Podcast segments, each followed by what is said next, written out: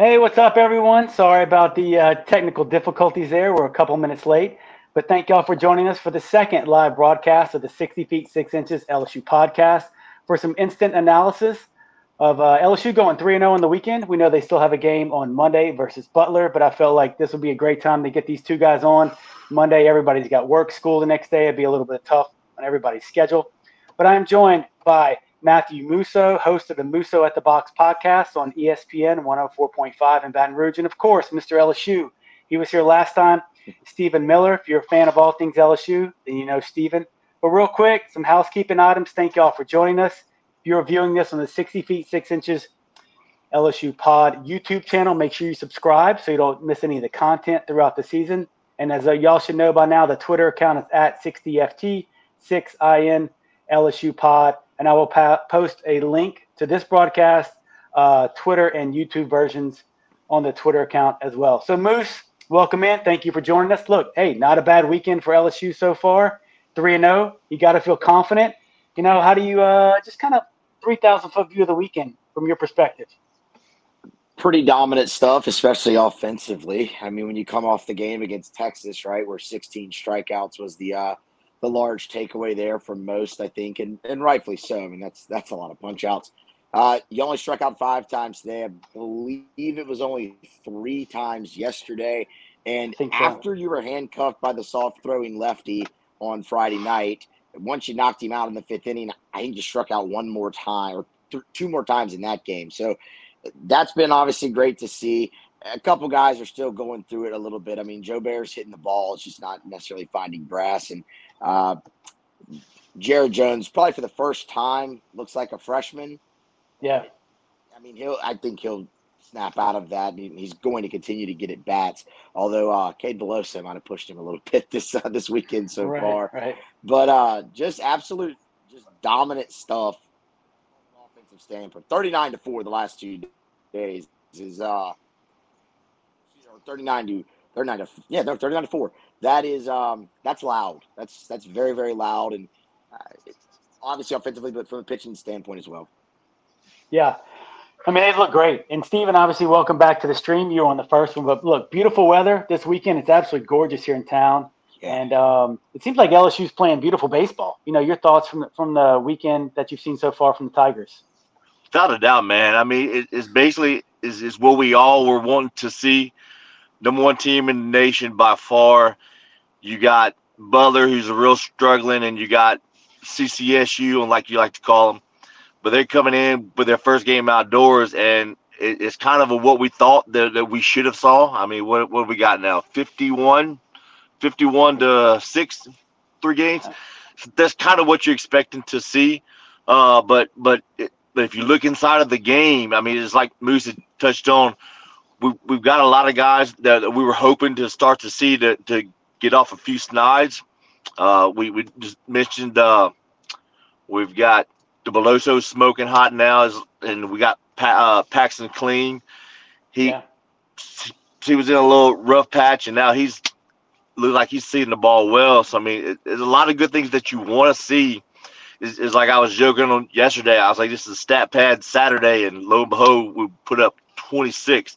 So that was something you wanted to see from a team like that against someone like a CCSU. So yeah, it's definitely what I was hoping and what I wanted to see, and just as well as from the pitchers too.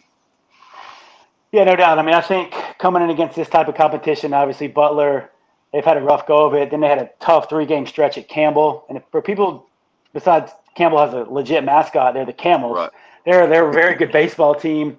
And then uh, I'm not going to say Central Connecticut State every time, so I'm just going to call them CCSU their first game outside. I mean, this is kind of expected to me, but to give everybody who's going to view this now or whoever, everybody who catches up on this later, so we're just going to go over Friday's game, Saturday's game, then Sunday's game. Look, we're not going to break down every inning of the 26 to 4 thrashing that LSU put on CCSU yesterday, but we're going to touch on some highlights. And obviously, I listened to Musso's podcast, and he had some very prophetic things to say. I think uh, Thursday and Friday. But um, so Moose, you mentioned it. We'll we'll go with you first. Midweek thriller against Texas, right? Dugas wins it. Just a fabulous uh, job by that young man. And we knew this was going to be a step down in competition. But what did you want to see heading into the weekend? I know I heard your podcast, but for those that may not have, what did you want to see from this team? Maybe one or two things heading into the weekend. Hitters, pitchers, what, you know, whatever you fancy there. So, I mean, obviously, you mentioned the bounce back spots for a, lot of guys, and, and Steven did as well. Um, one of them was actually a couple things I, I, wanted to see, but we still haven't seen. Uh, and one of them is Riley Cooper uh, throwing on the mound. But um, yeah. from a hitting standpoint, wanted to see Tommy White break out. Thought it was just thought it was coming, man. I mean, the, right, yeah. The the ABs in Texas were just way more confident. Two seven pitch bats. The swing looked great, and uh, he was he had a little bloop double uh, on right. on Friday, and then yesterday there was nothing. There was nothing bloop about anything that he hit. He no. should have had a three homer day. Um, yeah. So that was that was great to see. That was so that was that was really kind of went near the top of the list. Uh, there was was Tommy White. Um, right. From a from a pitching standpoint, uh, with Skenes, just keep doing what you're doing. He did that. Yeah. Obviously, that guy's just. It, if they're not just Butler, he goes the distance on Friday night. Like, can we? I mean, the guy threw seventy five pitches right. in six innings. Like he had the stuff to to go complete game shutout, and they they weren't going to touch him. I mean, the first four pitches were 100 miles an hour. It was it was absolutely filthy stuff. I, I will say thing that I wanted to see that I didn't. That I don't know if concerning is the right word because they're 11 games into the season. But Bryce Collins is struggling. And yeah, he's we're, we're going to get to him for sure. He's he's going to be a big part of this team, and he he's got to stop walking guys. That's a lot yeah. of walks, and he's, he's just. I, I, thought when he settled down at the end of Saturday's game, and I'm jumping all around. You asked me about Friday, and I'm jumping all around. Oh, just uh, just a, just a weekend in general, yeah, because we're definitely going to get to Collins because okay. uh, you know, yeah. I, I, thought I thought when he settled down and he was able to kind of he gave up three, two runs, but he, he, he did make some nice pitches to get out of that. Uh, yeah. But I mean, those were kind of some know, individual things I was looking for out of uh, out of the team, and saw most of them. Uh, some of them on, and we got another game tomorrow to, to figure some of it out. No doubt. I mean, yeah, I think there's a lot of valid points. There's definitely, you know, games within the game and things we kind of all noticed that we're going to touch on. Collins is definitely one that uh, I want to get y'all's opinion on. But let's take a look at Friday, and this is how uh, for those on you, you know, not watching this on YouTube, so I'm gonna throw up a little graphic here of how LSU lined up. And I mentioned this in the last live stream. Until LSU gets a consistent lineup, and it seems like they're there almost 85% of the time. But this is how the Tigers lined up on Friday night. Duke got the second Crews in center, White DH. Thompson, he was a surprise for me at the four hole at short. You see Morgan back out and left with Jones at first. Kling slides into the lineup as Jobert bounces out. Milazzo in there for Neal catching and then the Polt at third base. So, Steven, when you saw this lineup, the two things that really surprised me Milazzo in at catcher, and then Kling in in right field. But obviously, they faced a left handed pitcher. When you saw this come out on Friday, anything shock you, surprise you, happy to see? What'd you think yeah, about that? I mean, I mean, yeah, it was like you had touched on a couple. I mean, Thompson, the four hole. I mean, is when's the last time we saw him in the four hole? I don't know if I've ever seen him in the four hole here. But uh, yeah, and, and this definitely was a shock to see Milazzo slotted in there. But hey, I mean, it all worked out, and uh, you could tell they were trying to give um, the Napoleon another shot at at, uh, playing, and, and he just seemed like he he he started out hot and he hit a lot of balls like right at folks and was snake bit, but it seemed like it snowballed on him just a bit, and uh, it looked like they were trying to just just to give him another shot to break out of it, but just snake bit, man, and just sometimes you just need a few days off, and and and they gave him off on Saturday, and they gave him off today, so maybe he can bounce back and play uh Monday or Wednesday, and and try to shake it off. Yeah, no, I mean you're right. I mean the poll, you know, he, VCU transfer hit over 300 last year. Seems to be maybe pressing a little bit more walks and strikeouts last year. Yep. But uh, I mean he's a he's a proven player. I think he'll turn that around. Moose, when you saw Thompson we know um, Jay likes to do that lefty righty thing, right? We all know that. Any surprises with you in that lineup? We, I mean, when I saw Milazzo, that didn't shock me. Neal's going to have to get a break at some point, but Thompson hitting four hole, Kling sliding in for Jobert. Anything when you saw that lineup come out on Friday shock you with how Johnson, you know, likes the matchup? I wouldn't say shocked. I mean, I, I, think that was my first reaction was they're going righty heavy against the against the lefty, and it, I don't really think yeah. it was the lefty that they thought they were going to see either because they, they I agree. I agree with that. Uh, yeah. yeah. which I thought was just that kind of wild. But yeah, I mean, but I mean, look, they're you know two and you know ten or whatever they are at this point for a yeah. reason. uh, right. It's just kind of decisions like that. But um, I wouldn't say anything surprised me. I, you know, Damu, one thing I wanted out of that was the bottom of the lineup because I yep. mean, when you, when you look at on Friday night when you looked at the averages going in, nobody was hitting above 143 in the bottom third there at seven through nine. Yeah. And I've said numerous times this LSU team is too deep and too talented to have production one through nine. Like they don't have an excuse because they have too much talent everywhere. And yeah, production can look different. It, guys don't have to hit 300, right? Walk, get hit by a pitch, advance the offense, do, just do something. And I wanted to see if the bottom of that order could do it, and they did. So uh, I was I mean, Paxton Kling walked twice and got hit by two pitches in that game. Right. All, all Great at bat. That's perfect. Yes, that's yeah. perfect. So uh, Milazzo had a couple of hits, although one of them was absolutely an error that they ruled a hit. But um, home cooking. He deserves it, man. The, Alex is a program guy at this point, so all for yeah, it. But right. uh, uh, so I mean, I that was really what I was mainly looking for. I, I guess part of me was maybe a little surprised Jobert wasn't in there. Yeah. Uh, and maybe a little bit also that, that is hindsight because he was in there yesterday and today against the lefty starter. And I actually think the at bats have been better this year against left-handed pitching from him. So I guess if I did have a surprise, it was that. Yeah, yeah. No, it's. I was, I was. I mean, I thought coming into the weekend, you know, a lot of guys reserves, quote unquote reserves, would, um, you know, get a chance to uh, play this weekend. And but Kling's made the most of it. So look, so uh, Butler starts Graverson. He's a lefty. He threw up, I think, 85% changeups. It was absolutely infuriating as my son and I were watching this game. We were pulling our hair out. You know, he's 70 71 on a changeup. His fastball is 80 to 85. He's matching Skenes for strikeouts through the first three innings. Um, LSU finally scratches a run in the third. You know, and it was just, it seemed like LSU wouldn't adjust or nobody knew what their plan at the of attack was or if they even had one.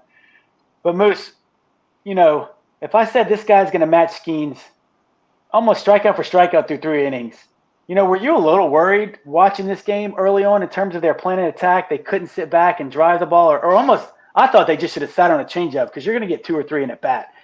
But early on through four innings, so if I would have caught you in the fourth, would you have been like, man, what is going on? You know, how'd you feel early on with Graverson kind of cutting up LSU? I, you know, so I, I really wasn't I saw the kid throw an 80 mile an hour fastball on his first fastball of the game. I was like, this he's gonna tie him up. Like he's he's going to give them he's going to yeah. give them fits for a while. It's going to take them time. Uh, it reminded me early a lot. You know, I think I referenced this game actually on the on one of the pods leading up. It, it might have been Friday. Uh, the Friday night game against Eastern Kentucky a few years ago that LSU lost two to nothing and just got they just Eastern Kentucky threw this lefty who threw yeah. you know, 78 and just up for the whole game. Uh, so I, I don't know if I was really surprised. I, I really thought they'd break it through though eventually because that's this lineup. You're you're just you're not going to hold. They're going to make a run eventually. You're not going to hold them down for nine innings. Uh, and then I mean, look, Dylan Crews was able to stay back enough on an 83 mile an hour fastball and dro- drove yeah. it to uh, to right center field for the three run homer, and it was over at that point. But um, I don't know. I guess I look at it and I'm like, man, there's there's still two different ways to do it when it comes to pitching, right? One guy's throwing hundred and he's got five Ks through two. This guy's yeah. topping out at 83 and he's got five Ks through two. It's just baseball is a, a, beautiful game, right? No, it is. It is, and that I mean, for those who don't know, Stephen umpires high school baseball, and Stephen, you probably thought you were watching like Central Denham. Right, I, I even tweeted. I said they got they got more ninth graders in Baton Rouge that have better stuff than this guy, and hats off to him. Right, I'm telling he, you he pitched backwards. He was not afraid to throw changeups 3 1, you know, 3 0. He just didn't care. And he was going to float that sucker in there and make LSU hitters beat him. But, you know, for you from an approach standpoint, did you think LSU had a plan of attack? Or, like, I thought they were going to break through too, Musso, eventually, right? He's going to hang a yeah. changeup. Somebody's going to hit a bomb. But it took a little longer than I thought. But, Stephen, when you were watching the hitters or when you caught up on the highlights, you may have been working. I mean, what did you think about LSU's approach early on versus uh, Graverson? Well, I mean, it it it's it's kind of like something that, that we've seen in the past. I mean, they played Southern a few years back or three or four years ago, and, and they had that left-handed kid to come in and was throwing just cotton balls, and and just nobody could like touch him. It was just fouling off, fouling off, and it was so frustrating to watch. And and you just like, okay, first three through, okay, next three through, like okay now y'all just saw the first three. I'm like, so where are? I mean, it was just so just just odd. But but I mean, it's like Moose said. I mean, the lineup is too deep and too good and too strong. That eventually, a pebble's going to break, and then another pebble, and then the whole damn thing's going to break. I mean, it's just too great of, of, of just a powerful uh, lineup. I mean, just go up and down it, and you might get past Crews, you might get past White, but then there is there you go. So Kling, bam, you got Kling. Oh man, shit, I didn't even think about him. Kling, first little pebble. Then you yeah. roll it on to the top, and then you got the second time through, and then it's all over. Yeah. But I mean, it, it, it's just crazy. I was looking through it, and we had ten hits on the night, but we had twelve runs. I mean, a lot of folks that may think, "Oh man, we only had ten hits," but the thing about it is, is we were taking advantage of what we were like the walks and the errors and stuff like that. So that's very, very good to uh, see in a young season as well. Yeah, no doubt. I mean, it was nice to see Tanks gets the blue double right, gets LSU on the board. Yeah. Skenes, Skeens just dominates. So Skenes line on the day, six innings pitched, one hit, no walks, 13 Ks. And man, that's crazy. You know, I mean, Musso, we we I mean so Steven too. I know it is. So we like we sat next to each other in scrimmages and, and we watched this guy throw. And you know, there's no need to go inning by innings of what Skenes did. But Moose, and then we'll kick it to you, Steven. Did you think Skenes I mean, he's been utterly dominant, maybe not against the best competition, but even so, you still gotta face or strike out whoever's in front of you. So did you think he was gonna be as dominant as he has been at this point after watching him in the fall and the spring and all the fanfare? Um, it's a tough one, right? I mean, because we saw him. I mean, you've seen him go against yeah. LSU. You know, it's. yeah. I guess maybe looking at the schedule, I thought he had a chance. Right. But no, I mean, I wouldn't have predicted the guy would have a you know an ERA of 0.50 or whatever it is, and right 36 strikeouts and 18 innings at this point. Yeah. So I mean, I know, at, I know. No, I, I I knew he'd be very good. I knew he'd be a strong option for you on Friday. I knew he'd give you a chance to win the opener of every series. Did I think he would be, you know, arguably the best pitcher in the country right now? Uh, right, for sure. No, no, I, I didn't. I know it's crazy. Yeah, it's um. That was his most dominant. I I get what you're saying too. It's it doesn't matter. I mean, the dude one hit shutout. And if they're again, if they're not just bludgeoning that team, he's going yeah. the distance and probably throwing a one hit shutout and striking out twenty. Yeah. Yeah, I mean, there we go. Yeah, my internet freeze. went down for a little while. Yeah, oh. the whole, all y'all went completely. yeah. No, but yeah. So I think it was you and I. We would sit there for for the final uh, fr- uh, Friday night scrimmage, I believe it was, and he he was rolling through three. But I think he had that one one bad inning on where he got pinched a few times and he gave up a hit or two and he gave up a few uh, a few runs. And I was like, okay, I was like, well, maybe he's not going to be as dominant, but he's still a great pitcher. I mean, I watched him throw. I think it was three times in the spring, and I was just just amazed. But I mean, on on that last night night out, I was like, okay, well, maybe he's coming back down to earth. But then when I stepped back and look and looked at it, I was like, all right, our, guys have seen him now for all fall, and it was their third time to see him in the spring. I was like, so maybe they're starting to time, uh, time him up, or or, but man, no, I, there's no one that that could have imagined him throwing 18 innings with 36 Ks. That's unbelievable. Yeah, he's. I mean, I think he's definitely up there for a top pitcher in the country right now. There's no doubt about it. I haven't checked the D1 baseball stats as of, at the end of today, but he's been he's been phenomenal. I think it'll be interesting to see as the competition competition gets better if he continues to raise his Right. game. But Yeah. I do want to touch on Crews. So Crews hits that bomb. Moose, as you mentioned, 83 mile per hour fastball. I thought it was a changeup at first. 396. That was I mean, kind of you know it is. yeah, it, uh, you're right. You're right. It um, because I made a comment on Twitter that bad changeups get hit a long way, and then looking Yeah. the- at the replay, it was a fastball. But and I may have had this later on in my notes, but I'm just going to bring it up now with that graphic, and I'll I'll throw it to you, Moose. Then we'll come to you, Steven.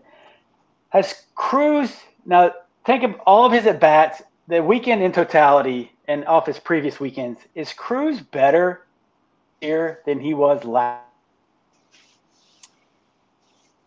You can certainly make the case. I mean, what they, they put the graphic up. Uh, they put the graphic up today during the game. He's hitting something like six thirty six with runners in scoring position. Yeah. Or just There you Wow. go. Do you think he's potentially better early on this year than he is than he was last year? yeah. I mean, you can definitely make the case. I, I'll say this about Dylan Crews. Um, I can recall hitter at LSU that just has that type of opposite field power. Yeah. Um, and LSU's had some great hitters, and obviously in, in the bats. But I mean, I think you can just with the way the bats are now, I think you can see it's a more fair of it. Like it's it's re- it's more. I, I I can't find the right word for it, but it, it shows better, right? It's it's a more accurate representation of the power just with how the bats are and whatnot, and, and the way that guy hits the ball to the opposite field, it's insane. But uh, mean, it's, it you can make that argument, but the guy, he's just been he's done nothing but hit the entire time he's been at LSU. Guy hit 350 as a freshman. I mean, he's, Yeah. he's No, I mean he's a freak. I get it, but no, it's um. And Steven, we've talked on Twitter, but to me, he obviously people circle him, highlight him, first person on the scouting report, right? That's as soon as you sit down in the pitchers meeting, Dylan Crews. What are we going to do about Crews? But Steven, we we text back and forth. What do you think about Crews this year? Maybe more specifically, his approach at the plate and his patience. What have you seen from him so far? I mean, it's just like I text you after his second at bat. I mean, it's, it's like you put up the graphic on the on on his first at bat. I think it was what a ten pitch at bat, not or nine pitch at bat on his first at bat, Yeah, today. and then Yeah. the second at bat, it was strike, foul, ball, foul, ball, foul, ball, foul, foul, and then ball four. It was just Yeah. like I was like, this is a professional at bat here. They were working him away, working him away, and they busted him in. He fouled it off, and I was, so many times that you can see the the best hitter on the team is is going to put extra pressure on himself and try to chase chase those outside ones. Dude, he just stayed back, waited, waited, up, ball ball four. I mean, you you're hard pressed to to even try to nitpick and find somewhere. Okay, well he needs to improve here, or he needs to improve. Right. It's not possible. Yeah, I, I think you hit the nail on the head. That's last year. You would see him chase high fastballs. I think. Yeah. And to me, the growth and maturity of he wants to contribute. Obviously, right? He's the dude on that team and driving runs. But his patience, knowing that other people behind him have the ability to drive in runs, and his ability to lay off pitches around the zone, a little bit outside, a little bit in, a little bit up. And I think last year you saw him chase some of those pitches. To me, Right. that, that's Right. been the most impressive thing. I think he has more walks and strikeouts. But LSU breaks it open with six, no, yep, six in the fifth. And lo and behold, this is going to be interesting now. I know there's some controversy around this in Baton Rouge, but LSU bunts with second and third. Milazzo lays down a bunt. Pearson comes around to score from second base in that inning. I know a lot of people don't like the bunt. Some people like the bunt.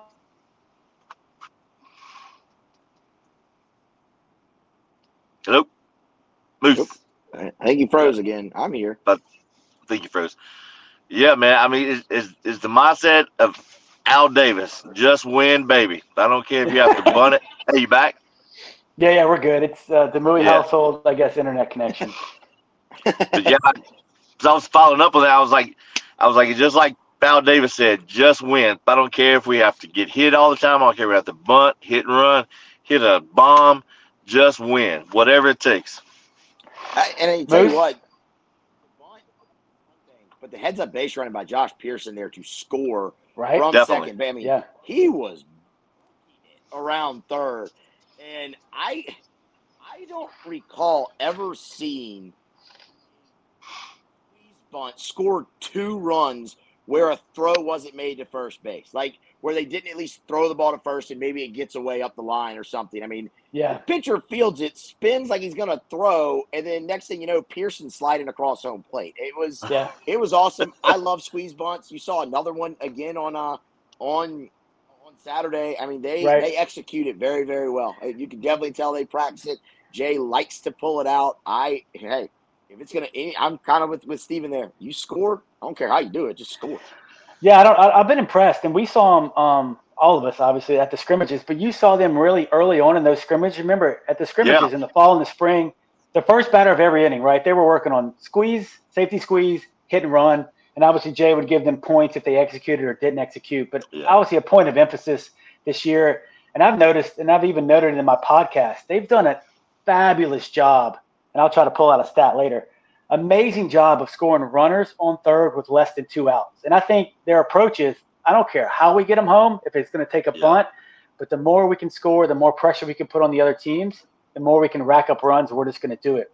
But Yeah. LSU pulls away, right? They score, they go six runs, two runs, three runs in the seventh. But I got to get to this guy. And obviously, after Skenes, they had some relievers. But maybe the talk of the town for those that stayed on to the end of the broadcast Gavin Guidry comes Yes. in, the shortstop from Barbe. We've been ki- we'll kick it over to you, Steven. I mean, he just comes out. I think he came in in a bases loaded situation. Yeah, Yeah. and uh, he just goes slider, slider, slider on the black like he's been doing it all year, and gets out of that. No big deal. But Steven, one, were you surprised? And two, what did you think about Guidry's outing out of nowhere? Yeah, I, I mean, I, I saw him pitch a bunch in at uh, Barbe, and uh, he he dominated in the playoffs, and he pitched in the championship game. I don't want to say he might have pitched nine in the uh, championship game. Uh, either last year or year before, but uh, so he can definitely pitch on the mound. I mean, and hey, who knows? There may be a situation and on on a Saturday in the SEC on where we've done burned two like two or three guys and he's like, "Hey, uh, Gavin, get get get hot." But yeah, I mean, shoot.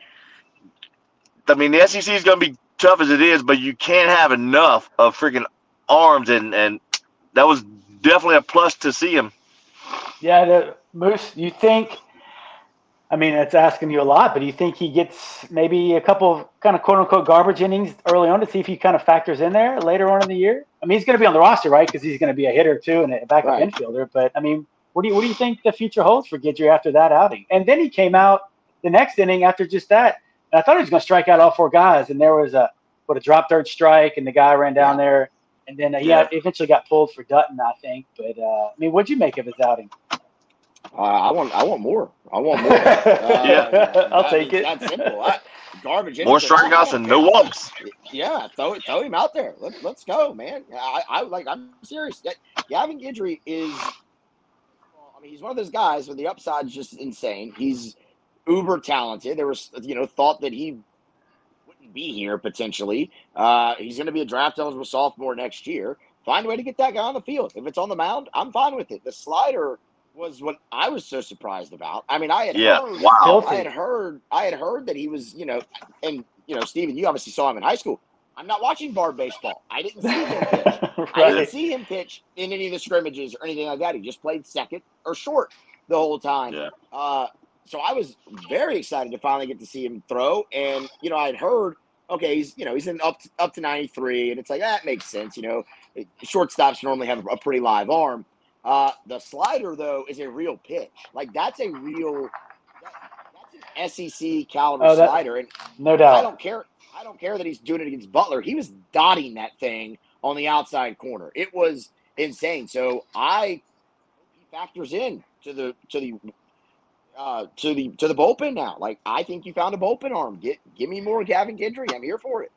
Yeah, it was. Um, that slider was Christian Little esque. I mean, because we know he has a power cutter, but for him to just come in, I mean, his slider was 86, 87. His fastball's over the top at 92, 93, which definitely plays off that slider. But um, it was unfortunate for Aiden Moffett.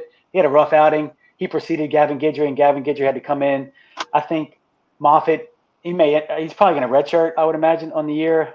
I don't know if we've been told that definitively, Yeah. but he's got great stuff. It's just I saw him have the same outing in the fall, unfortunately. I'm sure there's a lot of nerves going into it. He wants to do really well. It's his first chance, and he throws really hard. It's just just a tough outing for him. You know, Moose, have you heard anything on red shirts by any chance? I, I have a I have a feeling there are going to be a couple, but um, have you heard anything definitive on that?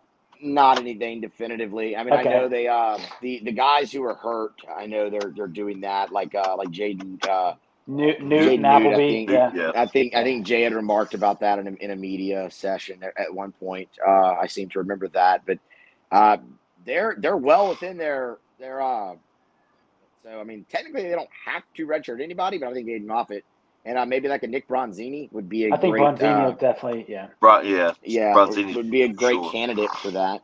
The thing Yeah, I and always say about Aiden Moffett is he's he's a pitcher that I really would have hated to have to face in high school because uh, Whew. 99 miles an hour and you just don't necessarily know where it's going all the time. Yeah. yeah. Just That was probably Rick Vaughn. for a lot of high yeah for a lot of high school hitters. Yeah. yeah. he's 97 at your dome and then 97 on the black, so it's going to be one or the other. you don't know But uh, happen, man. Yikes.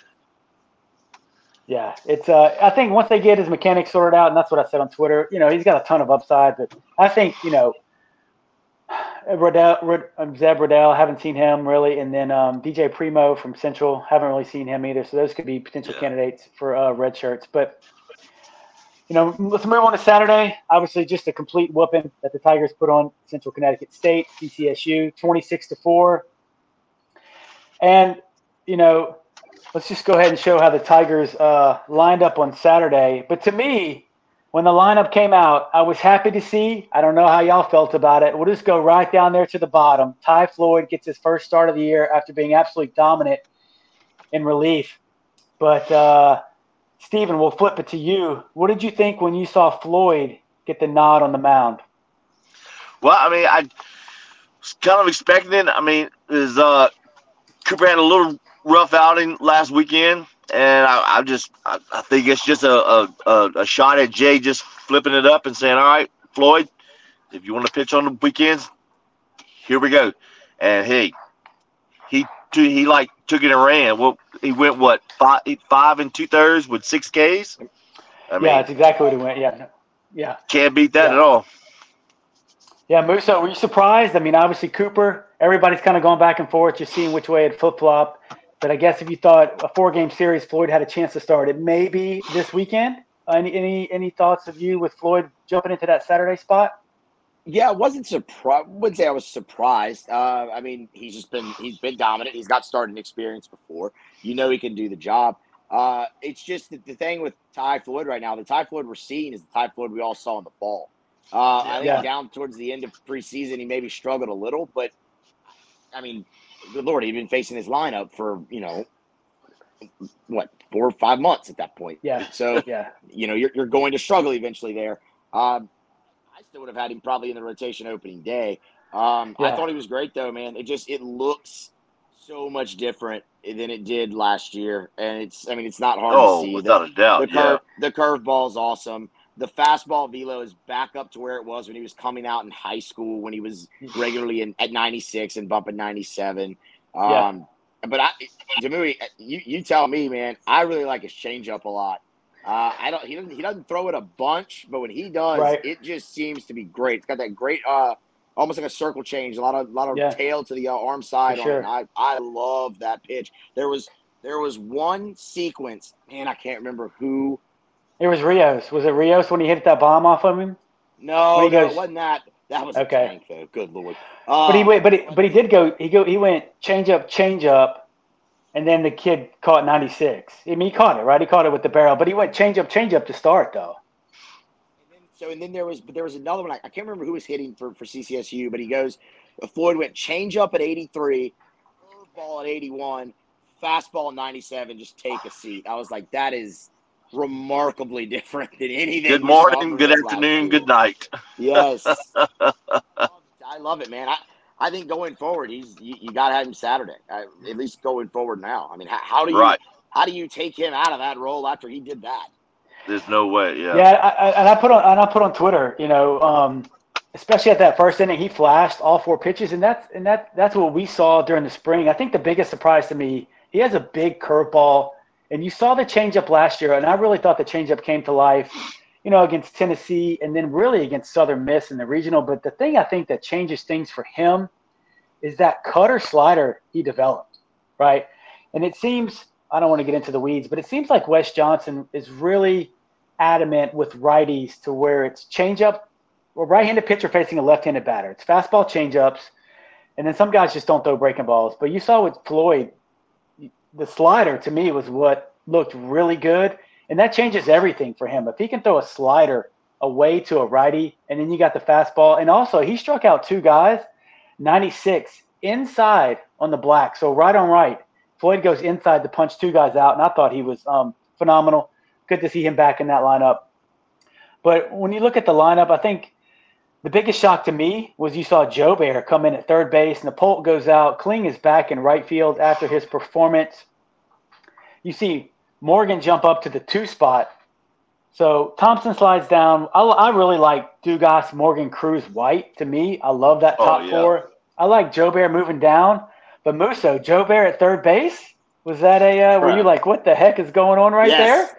Yes, yes. Especially when they see. So I thought I thought it was just a they, they emptied the bench so much on on Friday night. I thought they needed someone to go play third, so they just stuck him there late in the game. Yeah. Uh, showed up in the lineup at third base on Saturday. I was like, okay, wait, this is a this is a real thing they're they're trying to do right now. So yeah, yeah, right. I'm surprised at that. Yeah, Steven, what, what about when you saw Jobert at third base? You thought it was a misprint, or you were like, I mean, everybody said he played it in high school, you know, until he got to Nichols initially, and he moved on to Delgado. But uh, I mean, do you remember him? You know, you remember him playing that in the scrimmages? No, no, I never gotcha. saw him there.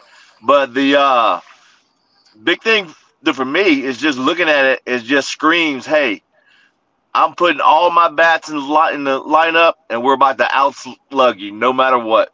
I mean, you you got Jones, uh, Jobert, Thompson, White, Crew. I mean, who are you gonna pitch around? You can't. Yeah, I like that lineup, and I'm always big on depth of the lineup, and especially when you see Kling at the nine hole. I mean, the kid could really, you know, I think by the time his LSU's career said and done, he's going to be hitting three and four hole. He's going to replace Crews next year. But uh, Kling had a great at bat, a great at bats on Friday with two walks and two hit by pitches. Musso, I think, as you said. But look, LSU just crushes Central Connecticut. Look, they scored, and they face another left-handed pitcher. Right? He was wild. I think Reyes started for them. LSU sees another left-handed pitcher. Florida gives up the solo shot in the first. No big deal to me. But LSU comes right back, scores three in the first, four in the second, five in the third, two in the fourth, five in the fifth, six in the seventh. I mean, just unrelenting. Just you know, a fight at the bat rack, a parade of runs, and Look, I had to leave halfway through this game to go to a birthday party, but Dugas hits a bomb. Tanks goes yard. Again, Beloso off the bench. You know, Musso, yeah. what are your I mean, just on the offensive onslaught right here, is that obviously it can't happen every game, but just your thoughts on that offensive on, onslaught we saw from the Tigers. I the home runs, and that's one thing I was most excited to see. Actually, they hadn't had a game where they had just the ball out of the park. I mean, they hit four home runs yesterday. And you're, I get it. You're not going to do that every every time, but this team is capable of having two, three, four home run games. Um, a lot. I mean, the power is all throughout the lineup. I mean, look, you just had it on the screen. You feel good about everybody in that lineup run the ball out of the yard. Whether it's yeah, uh, whether it's Dugas, who man, the power is just back in that guy's bat. Like right. he could end up being a, a, a twenty homer guy for you this year uh, at the rate he's going right now, and I love to see that. And you've seen it from him already. You, I mean, obviously Trey Morgan can run the ball out of the yard. Dylan Crews, Tommy White, like every guy one through nine there.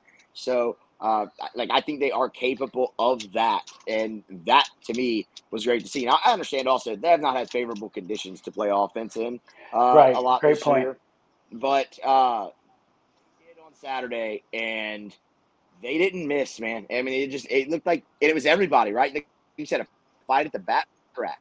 They emptied the, the bench again and just kept on scoring. It looked like a beach ball to yeah. everybody up there. Yeah, I think that's the most encouraging thing. It's one of those things to where you you see dudes coming off the bench and like, look, they don't give up at bats. That's one of the when I played or uh, as a fan, you don't want to see guys coming off the bench just giving up at bats. Oh, we're up twenty to nothing. Let me just go up here, swing, and get out of here. You want to see those guys take their hacks too, right? Yeah. And look, Steven, that's it's right up here on the screen for those that are viewing this. But look, Beloso comes off the bench, hits a bomb, hits another one today. We'll get into that in a second. But look, he missed all last year, and I'm going to be honest, I'll admit it. I was surprised he came back this year. I just didn't know if he had a place on the team. Great kid, Louisiana kid, program player. He stuck it out. And in the fall and the spring, all I did was see him get on base. It looked like he was on base all the time, walks, yeah. or he was driving in runs, doing whatever they needed during the scrimmages. But Steven, just touch on Beloso, seeing him come off the bench and hit a bomb on Saturday. Man, I tell you, his leadership is, is probably him and Dugas and Crews are, are probably just unvalued is just how much of a leadership role that those, that those, those three can play. But definitely him. I mean, it's, it's, like we saw that night. I was on that the uh, Friday night in spring. Three four hole, he was just killing the three four hole, just every at bat, bam, bam. I mean, he is living there and he's definitely he's, he, he's seeing the ball well. I mean, shoot, he went to the diamond deck yesterday. He went to the diamond deck again. I, I did a, qu- a, a quick look. That I know he don't have a lot of at bats, but he's hitting seven fourteen. So I mean, you, That'll play. you got to keep him in the line. And and this weekend in, in three games and and minimal at bats, he's got seven RBIs in three games, two bombs, a double two walks. I mean, he just gets on base. So I mean, you got to reward him tomorrow, and I got to step out. But I definitely think that that we should at least see him starting first base tomorrow. Is just to give Jones a, a day off to to relax his mind and and just take a step back and just take it all in. But I mean, you got to get the Creole Bambino a few more at bats because the dude is seeing it well and seeing it very good. Yeah. So, but just yeah, to, to play off that point, Musso, do you think the lineup they ran out there yesterday, and they really ran out the same lineup today, do you think that's the best lineup with White being injured? Take that for what it is. Do you think that's the best lineup they can run out there when you put Morgan in left, Kling in right, White's at DH? You got Jobert at third. Obviously, I don't know if he's getting I don't know if he's getting peppered over there, what he looks like, you know. But I, from an offense perspective, do you think that's the best one, or do you think you make a change and then you can get even stronger one? I mean, 26 runs. Uh, it's hard, hard to say that after that, but uh, it's it's close. I, I do yeah. think it's close. Um, it's just uh, that that's that's one of the one of the reasons I I've liked Trey Morgan in left field so much. I think it gives you a lot of versatility potentially with the lineup. I I don't know if they end up keeping it that way long term. Uh, I think you definitely have that luxury, but it just that can get a guy like Cade Beloso in the lineup, even when Tommy White's healthy. That could get a guy like Ethan Frey, who has also had a, a very good weekend uh, in, in pinch hit at bats in the lineup. Like you, you have so many different options right now, though, um, I, mean, I, I, do. I think I, again they put up 26 runs on 20 hits. It's hard to say it's not their best offensive lineup, and you ran the same lineup out there again today, and you put up 13. So yeah, I mean, it's that that one's hard to beat for sure. And I'll tell you, you kind of touched on it. Uh, or maybe it was you, Steven. Kling starting to see the ball and starting to get hits makes it even deadlier. I mean, that's a guy who we all saw in the fall home runs and, and for the team lead. So I mean, they are that that's a guy who's awesome, and if he comes around, that adds another dimension to the lineup.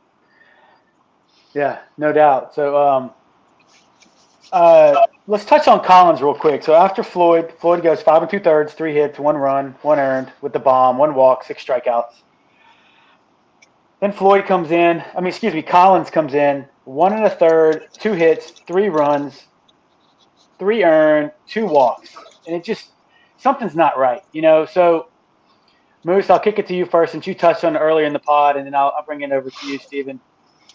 I mean, in the fall, to me, and in the spring, he was phenomenal. Obviously, the velo's up, right? He's 94, 95. Last year is 80, 89 to 91. He's got that big curveball, almost a 20 mile per hour difference. Looks like he's added a little cutter, and he's got a changeup too. you know, unfortunately, I couldn't see Collins pitch because I was not not in front of my uh, TV. But you know, Moose, anything specific you've seen on him this year, or just just inconsistencies that some pitchers go through?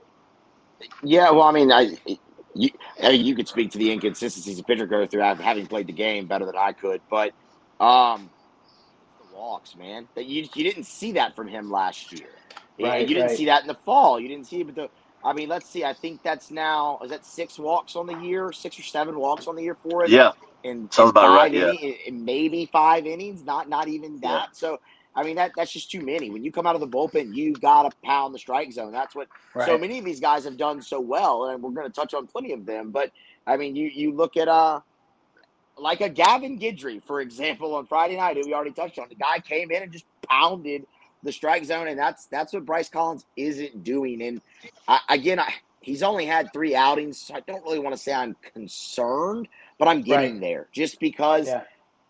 that guy had well over 20 appearances for you last year. He is a key part of this bullpen that you are going to need. I love the curveball. It's 12 to 6 and it's a weapon, but he's he's just got to assault the strike zone more than he's doing right now. And I wanted to see him do that this weekend and unfortunately he didn't. So um I, we'll, we'll keep that on the radar for the next time out. That I just I want to see Bryce Collins pound the strike. He could go out there and pound the zone, give up five earned runs, and honestly, I wouldn't care. Just don't walk anybody else. Yeah, Yeah. right, right. No, it's. I mean, you brought up a good. I mean, it could be anything. Mentality. It could be his mental state, obviously, lack of confidence, or his mechanics, and obviously, Wes Johnson's a guru at that. But um, I mean, I guess you know, Steven, from your point of view with regards to Collins, you know, I- I mean, to me, I think in order for LSU to get where they need to, you know, the, Collins is going to have to be key, right? He's a veteran guy. He's been there, done that. He was with Jay at Arizona. Anything specific you see from him, Steven, or just um, you I, know, your I take mean, on it- Collins? I mean, it's, it's it's like you said. I mean, it, it's possibly could be something just just as as, e- as easy as a mental fix. I mean, but I mean, I, I just don't see how. I mean, I mean, it it's kind of tough, but I mean, you definitely want to see him throw a lot more strikes and and, just give our defense a chance. But uh, it, it's just branching over that. It, it's just like that Matt said. Uh, Garrett Edwards comes in today, no outs, bases full. Well, just pounds it, pounds it, pounds it. Gets a K. Next pitch, bam, throws a K. Guy hits it, but it's a line drive to the shortstop, flips it to the second base, double play, out of the inning. I mean, not it's, it's not much more you can ask for from uh situations like that. So I mean, but main thing is, is, is just like is like Matt said, you just got to pound the strike zone, pound the stri- stri- strike zone, and they're gonna to reward the guys. Yeah, no doubt. And I, I mean, I think that's the biggest bugaboo is that walks, especially late in the game, even when you're up a ton Yeah. of runs, you just want to see. I know Wes Johnson just wants to see those guys get ahead, throw strikes, Right. make them put it in play. You know, that's the only reason. I mean, they were so far ahead, nobody's coming back. But later on down the road, that's what you want to see. But hey, So- Chris, Yeah, I uh, got to step out, but uh, thanks for the invite too, and you guys just keep crushing on your podcast, man. Love it. Thank you for the invite, buddy. All right, brother. All right. So, uh, yeah, Musso and I will take y'all home, and we appreciate all Steven Miller. Y'all can catch him at, at dsports24, tweeting everything LSU. He does a really good job. Very knowledgeable guy. He's out there at the scrimmages, umpires high school baseball. So, uh, knows a lot about baseball. All right, Musso, me and you are just going to take this home. We're going to talk on Sunday real quick, and uh, we'll get you out of here. All right, LSU we beats so LSU beat Central Connecticut State again, thirteen nothing. They face another lefty, and they really ran out the same lineup. And I predicted early on. I predicted Sunday. I had a, I had a thought kind of popped in my head. I was like, I think Shores is going to start. And in my opinion, I'll just throw it out there since it's just me and you. I think you're going to see, and I kind of put out there some different things with regards to the bullpen, but I think you see Hurd start tomorrow in a very limited role. And I think he puts Cooper out there maybe in a limited role to start Wednesday, or he could even start Money or Dutton, really. But obviously today, the lineup's up on the screen, right? Dugas, Morgan Crews, White, Thompson, Jobert. Same lineup we saw on Saturday. They put up 26 runs. They put up 13 more today. Chase Shores get the start. Uh, the big righty, he's really been maxed out at about three or four innings. Um, surprised to see Shores start, or really uh, you were okay with it. No big deal. Wanted to see him get some extended time.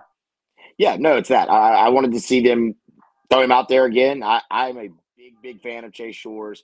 I I think the kid is going to be just he's going to be the Friday night ace before his time is over at LSU. I think that much you can you can see. Um, I wanted to see him extend today. I wanted to see them turn him loose, and from a pitch Questions, count comments? standpoint, they they did that from a pitch from a pitch count standpoint. Uh, I I, I kind of like your thought on this is maybe maybe lacks on the swing and miss for him. I mean, the guy throws 99 miles an hour. Is it just college baseball, or I mean, is there? I don't know. I just I look at the stuff because the breaking ball is pretty good too. And there's just not as much swing and miss with him as I as I thought there would be early in his career. That's a, that's you know that's a great point, and um, Armstrong brings up a great point right here. He says, "What's up, boys? Shores look better, but still don't think he has the secondary stuff to be a weekend starter. I think he's too valuable to be a midweek starter for me. Looks like a weekend reliever." And Musso, me and you, I remember we sat together in one of his Yeah. outings in the spring, and we're like, his stuff's too good to be a reliever. I don't think he should be a reliever, but to, to kind of answer Armstrong's question and yours, one, I, w- I think he has swing and miss stuff, but I think his fastball misses up a lot. And I was surprised that uh, CCSU didn't really chase it today. I was also surprised he had a really, really good changeup today, and it was at 90. And I couldn't believe, especially especially Rios laid off some of his changeups, and I couldn't believe he was just spitting on changeups at 90, just below the knees. To me, it's just I think those guys are saying until you throw me a breaking ball for a strike, and his breaking ball is really hit or miss, right? It's it's very 50-50. And I noted this on Twitter. Him and Skenes, you really don't see them throw breaking balls to lefties at all. And I think the problem is their breaking ball is so horizontal, right? So right to left. Whereas a guy like Little, his cutter is very more up and down.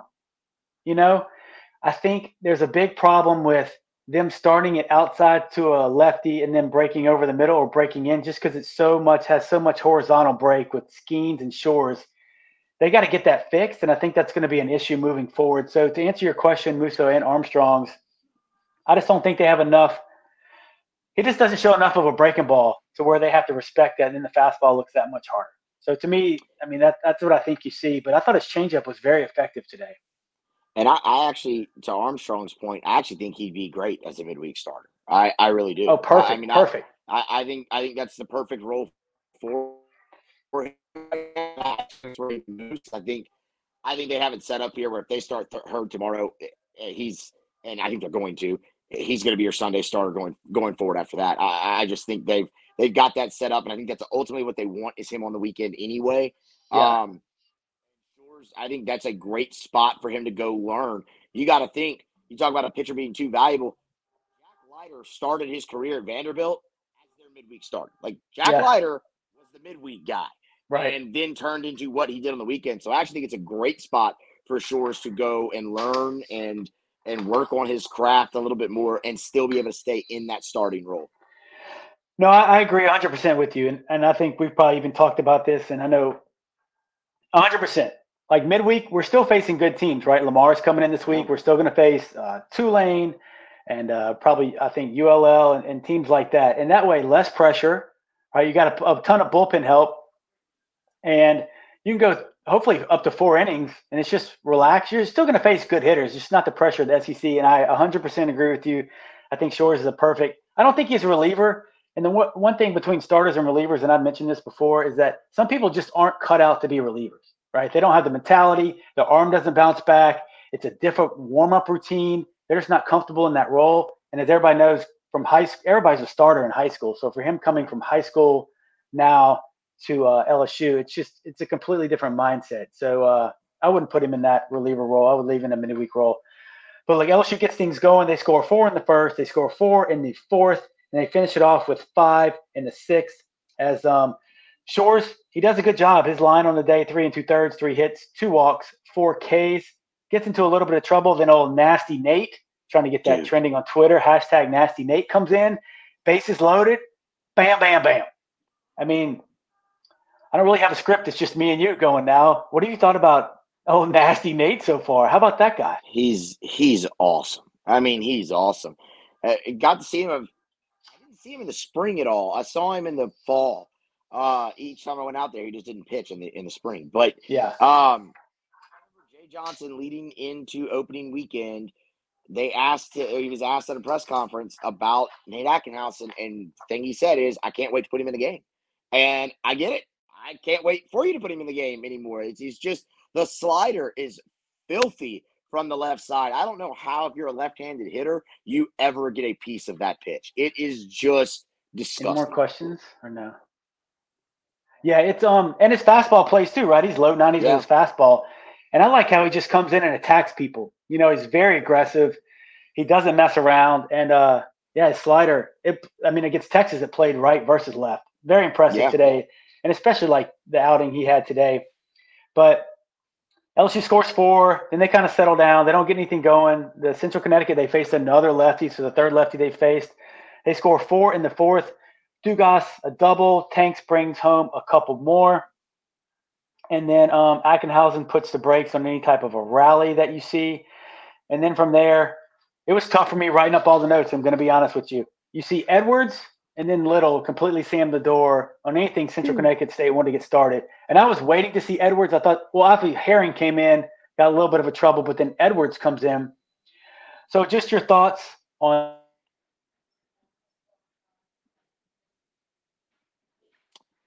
Yeah, on on Garrett on Garrett Edwards. Um, well, actually, on Griffin Herring first. Uh, he'll have better days. I mean, that guy's think? gonna be. He's okay you know that guy's going to be a starting pitcher. I do believe at some point in his LSU career too. He's just got that that profile, and I mean the guy can throw you know 95 from the left side occasionally. Right, so that, no that's doubt. Gonna, that's going to no that plays. Um, you you can get by with that. I've heard. Uh, but Garrett Edwards, I mean, Damu, Damu, you and I sat at a scrimmage together in the spring and, and watched him pitch, and both kind of looked at each other and go, "That's a that's a back end of the bullpen arm." Uh, in Garrett Edwards, 100. percent and he's he's up at at 90 up to 95 now even at 96 but the slider the slider is the biggest difference man. It is uh it is sharp much sharper than it was as a freshman and he was pretty good as a freshman too. So just happy to see it for him because he um was you know should have been freshman all SEC he had those type of numbers and pitched in a lot of big yeah. games and last year the injury just didn't allow him to get to get anything going. Uh so he's made the jump under Wes I love to see it bases loaded, nobody out, and no problem. I mean, no yeah. problem for Garrett Edwards. That was great. And then Christian Little, I don't know if LSU is going to have a, a, designated closer this year, but uh, right. uh, Christian Little yeah. is definitely throwing his name in that hat if they want to have that. He's fantastic. Sure. I love that he leans on the off speed stuff so much because that that's another thing that we, we saw uh, at, a, at a scrimmage. He the guy can throw 95 and he just constantly throws sliders and changeups and cutters and everything that's not 95. yeah, no, it's, and I don't even know if you can call a slider off speed when it's, you know, 90, 91 mile per hour true. cutter. I know. And it's, and I don't know what I saw from him in some of those scrimmages, I always felt like he was holding back. You know, in his warm ups in the scrimmages, he'd be 95, 96. Then when a batter step in there and he was 92 to 94. And you could just see when he came in against Texas and then today, it seems like his attitude, the way he exudes his mentality and his confidence on the mound as a closer, he can kind of let that go a little bit and say, look, I'm here to just throw hard, throw strikes, and I can throw an 89 slider every time, or I have like an 86 mile per hour changeup that I can throw for strikes whenever I want to, too. I just haven't really had to. And I agree with you. I don't know if they need a closer yet. And I know he came here to start, but yeah, he looks really good at the back end of the game. But uh, there you go, Bailey Lupo. There you go. Do you think Christian Little will see a starting role this season, or is he too good? I mean, oh man, I think if man eventually he starts. I don't know, Musa. What do you think? I mean, I don't know if we need him to start right now, or does it depend on if Hurd falters? Uh, that's a tough one, Bailey. It. Okay. I think I think someone would have to falter. I think you because I mean you know, it's going to have to be Floyd or, or Hurd at this point. I just, I think, I think it's not, it's not that I think he's too valuable in the closer role. I, I just think, I, I think it's hard to break onto the mound on a starting role in this team, even for a guy as talented as Christian Little. They just, yeah. it, the depth on this team is insane. Yeah, just imagine if Grant Taylor hadn't gotten hurt. We thought uh, a lot of people, oh a lot of people thought he was gonna. A lot of people thought he was gonna close, but it seems like Jay has said no, he was gonna start. So it's uh been impressive. All right, Musso, we're getting ready to wrap up here, but I got to ask you: Beloso comes off the bench, hits another bomb today, right? He hits a bomb today, and then um, I mean, should he, in your mind, look? Do you swap him and Jones out tomorrow in terms of starting first? Keep everybody else the same, but maybe uh, give Beloso a chance to start and put Jones. Let him take a rest for a little while since he's won for the last couple games with a lot of Ks. You can see that for sure. Um, I know I, I know how much Jay loves Jones's bat in the lineup though. Uh, so I mean I, I am hesitant to predict that, but it wouldn't surprise me. Uh, I'll I'll say it that way. Neither move would surprise me. Do I think Cade Beloso has earned a spot? I do. I mean I think after this weekend you got to reward the guy with uh with some playing time. And and look, either way, he's probably going to get in the game because uh can't imagine Butler has much pitching left for for Monday night game. But um, yeah. I I think the run rule will be in effect again tomorrow as well. But yeah, I mean for me, absolutely, he's earned it. Program guy, just and and again, someone who was going to be your DH last year. Yeah, he was going to be in the lineup every day. So they obviously yeah. like him a lot. It's just uh, it's it's one of those stories. It's kind of like Gavin Dugas, man. It's just you know one of those guys who's waited his turn, and, and you love to see them succeed. You love to see those type of guys succeed. No, I totally agree. And I think that it's one of the things too was built off.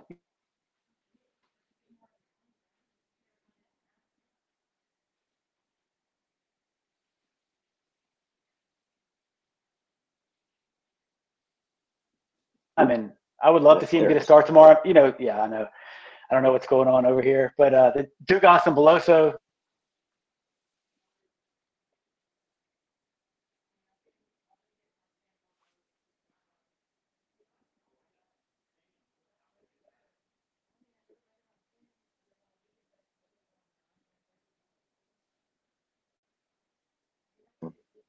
There we go. Oh, Carl Dunn. Oh, Carl the Cat. Here we go. What do you think about that? Will the approach get better? Yeah. 54 strikeouts in four games heading into the weekend, you know, with uh, Round Rock and then Texas. So you think their approach has gotten better? You know, do you think we saw too many strikeouts in the first couple series? Yeah, but I mean, I think this team's just going to strike out a lot at the same time. I think they have a, they lot, a lot of home. It's a trade off. That is what it is now. Yeah, yeah. yeah. I mean, it just I, it's just kind of. I mean, nobody. They're not going to strike out 16 times every game, and if they right. did that, then yeah, I'd be really concerned. But I mean, I think you saw it the last two days. They struck out five times today. I think they struck out three times yesterday. Like, there, that's not going to happen either. I think they're probably somewhere somewhere probably about eight to 10 strikeouts a game in that range. This lineup is just kind of where I have them. And not all strikeouts are created equal, man. I mean, you strike out to end an inning when it's a you know three up, three down. That's not the same as you going down on three pitches with the bases loaded and trying to score runs. So uh, that's also important to keep in mind as well. But I, I think they have gotten better. They've struck out eight times in the last two games. Yeah, no, it, it almost and Hunt's asked me that before too. It almost seems like it's a trade off nowadays. You see in the big leagues, yeah, right? Guys, guys are not afraid to strike out. Coaches are okay with that as long as the power comes yeah. along with it. But um, I do worry a little bit when you're going to see more SEC quality arms. But yeah. as long they're going to have a plan, they're going to have an approach, and it seems like as long as they're able to get runs in in certain situations, right? You're not going to score 26 runs in the SEC game. You're not going to score every inning. As long as they do their job when it matters, I guess I'm okay with it. So. Musso, before we head out of here, why don't you tell everybody where they can find all of you information, Twitter, podcast, just let everybody know where they can track you down. Yeah, man, I appreciate that. So follow me on Twitter at Musso Matthew. Uh, listen to Musso at the box, presented by New Orleans Flooring. Great, great content. I pump it out daily. Uh, normally drops around 10 30, 11 o'clock uh, in the morning, Monday through Friday. Apple, Spotify, Google, wherever really you get your podcast, just search uh, Musso at the box. We appreciate it. Yeah, man, he does a great job. Always make sure to like and retweet his stuff on my personal account and then the 60 feet, six inches LSU podcast account. So it's always good. I look at games one way. Musso looks at them another. Steven or Alex Day or Hunt. I always like getting different pe- people's perspective yeah. and I'll retweet everybody's stuff. They have so many good LSU baseball guys here in town that I don't care. It's everybody's here for the same thing, just to try to grow the game. But mm-hmm. I want to thank Musso for joining us And uh, that's going to be it tonight for the 60 feet 6 inches live stream, the instant analysis of Friday through Sunday of LSU versus Butler and Central Connecticut State. Don't forget, LSU plays Butler one more game tomorrow. I'm with Musso. When that spread comes out, I'm taking the Tigers to cover that spread because I don't think Butler's going to, I don't see them having any more arms left Uh-uh. for a four game series. But y'all make sure to subscribe to the YouTube channel. We're really going to try to do this with different guests throughout the year, especially when those SEC series end early try to grow the live stream. We'll try to fix the difficulties. I, it happened right. You talk about fixing the difficulties, and there it is. Great timing on that. there we are back again. I don't know what's going on with the internet over here, guys. Right, I right when apologize. they're talking about the difficulties, there they go. I know. That's There we go. Perfect On timing. Cue. on Yeah. cue. But uh, make sure to subscribe to the YouTube channel. Check out Musso's podcast, Musso at the Box, all streaming platforms, and also check out my podcast, also the Twitter account at 60FT6IN LSU Pod. Thank y'all for tuning in. And until next time, y'all stay safe. And as always, go Tigers.